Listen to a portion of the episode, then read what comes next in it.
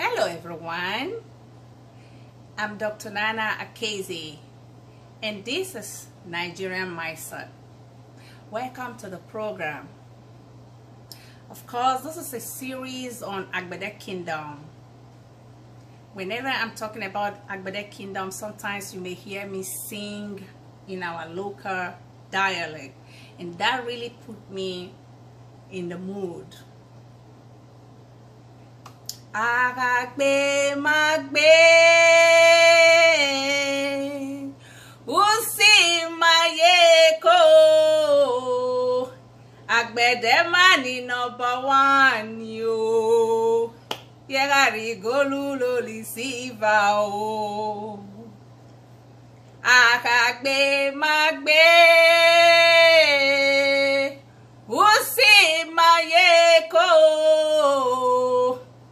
ọ̀gẹ̀dẹ̀ mà ní nọ́mbà wáàni o. Yẹra rigolu lórí sílva o. Yẹra gbẹ̀dẹ̀ mà ní nọ́mbà wáàni o. Yẹra rigolu lórí sílva o. Àràgbé má gbé.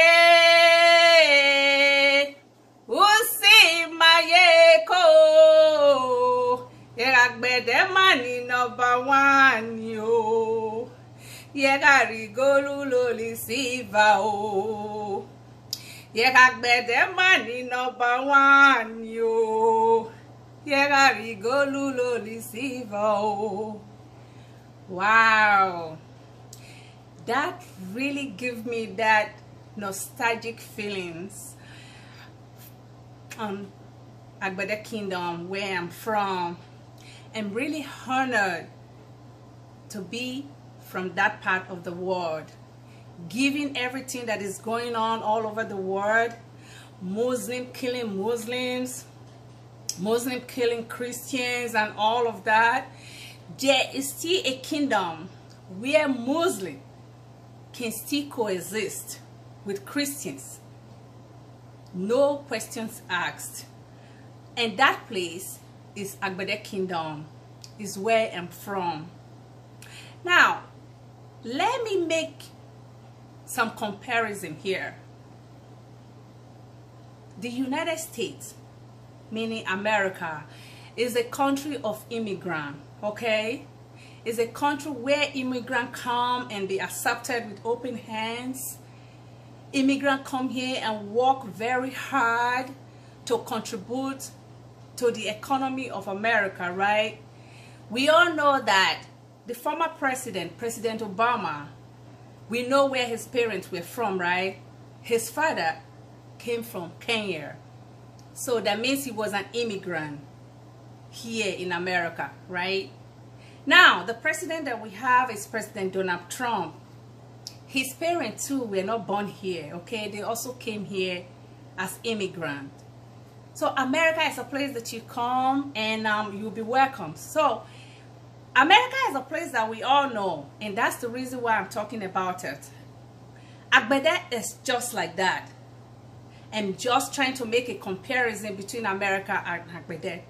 I might be a little bit of um, on the high side here, but, or maybe I'm biased, but that's my native land. Agbede is a place where you can go to as an immigrant. People come from all over the neighboring, you know, states to Agbede and they are welcome. Let me give you a little bit of the history of my parents.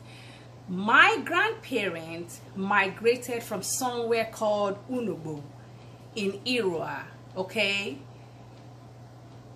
They came from a very distinctive family. Their family plays an important role in the making of the Onoje, the Okaje son of Eastern land, the Onoje of Irrua. So my family came from that part of the world where they, they you know they participate they are the they are the real people who do some certain things before a king can be made right so my grandparents migrated from that part of you know of the uh, of Edo to Agbede land Agbede kingdom so growing up, I did not grow up to meet my grandparents, but my parents told me about it. And um, when it came to Agbede, Agbede absorbed them and welcomed them, and uh, they start to practice Islamic religion. And as I was growing up, my father was one of the Daniels of Agbede. So well, the relevance that they had in where they were coming from was again established in Agbede. Agbede welcomed you and uh, take you in and um, Muslims and Christians are still coexisting together. When I was growing up, my best friend then was a Christian. So no questions asked at all. Christians comes there and um, they are giving lands to farm. They are giving lands to, you know, build their churches. And um, they can marry Agbede children. And as I was growing up, there's someone that everyone was calling landlord. He was an Igbo man. So he owned a lot of houses and all of that in Agbede Kingdom there. And they rented them out. And in fact, there's no problem at all. So now, let me give you a brief snapshot of the Agbede Kingdom. Why did I sing the first song that I sang the last time, my first episode? Let me sing that song again, then I will give you the meaning of that song. Anagile milo, gile milo. Anagile milo, gile milo. Kiyanu wele zayele, gile milo. Iyanuele zayele kile milo.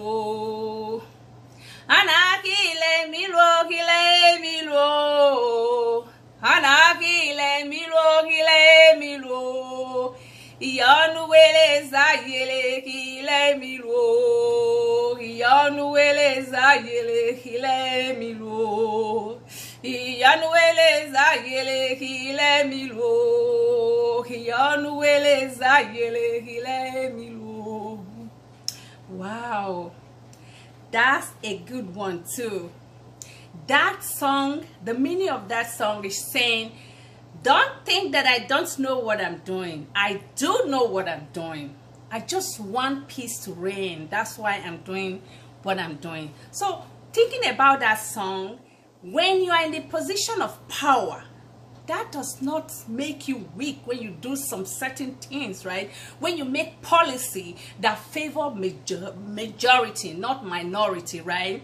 When you are in an organization and you are the boss, you can make policy that will make your your you know your employees be okay and all of that and your business to grow.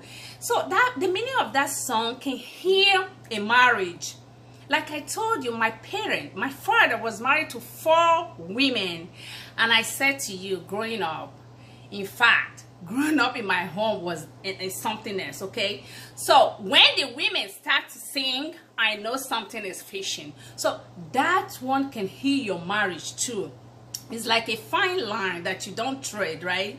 Then gives you how to really coexist with people from diverse background and that's Agbede kingdom for you.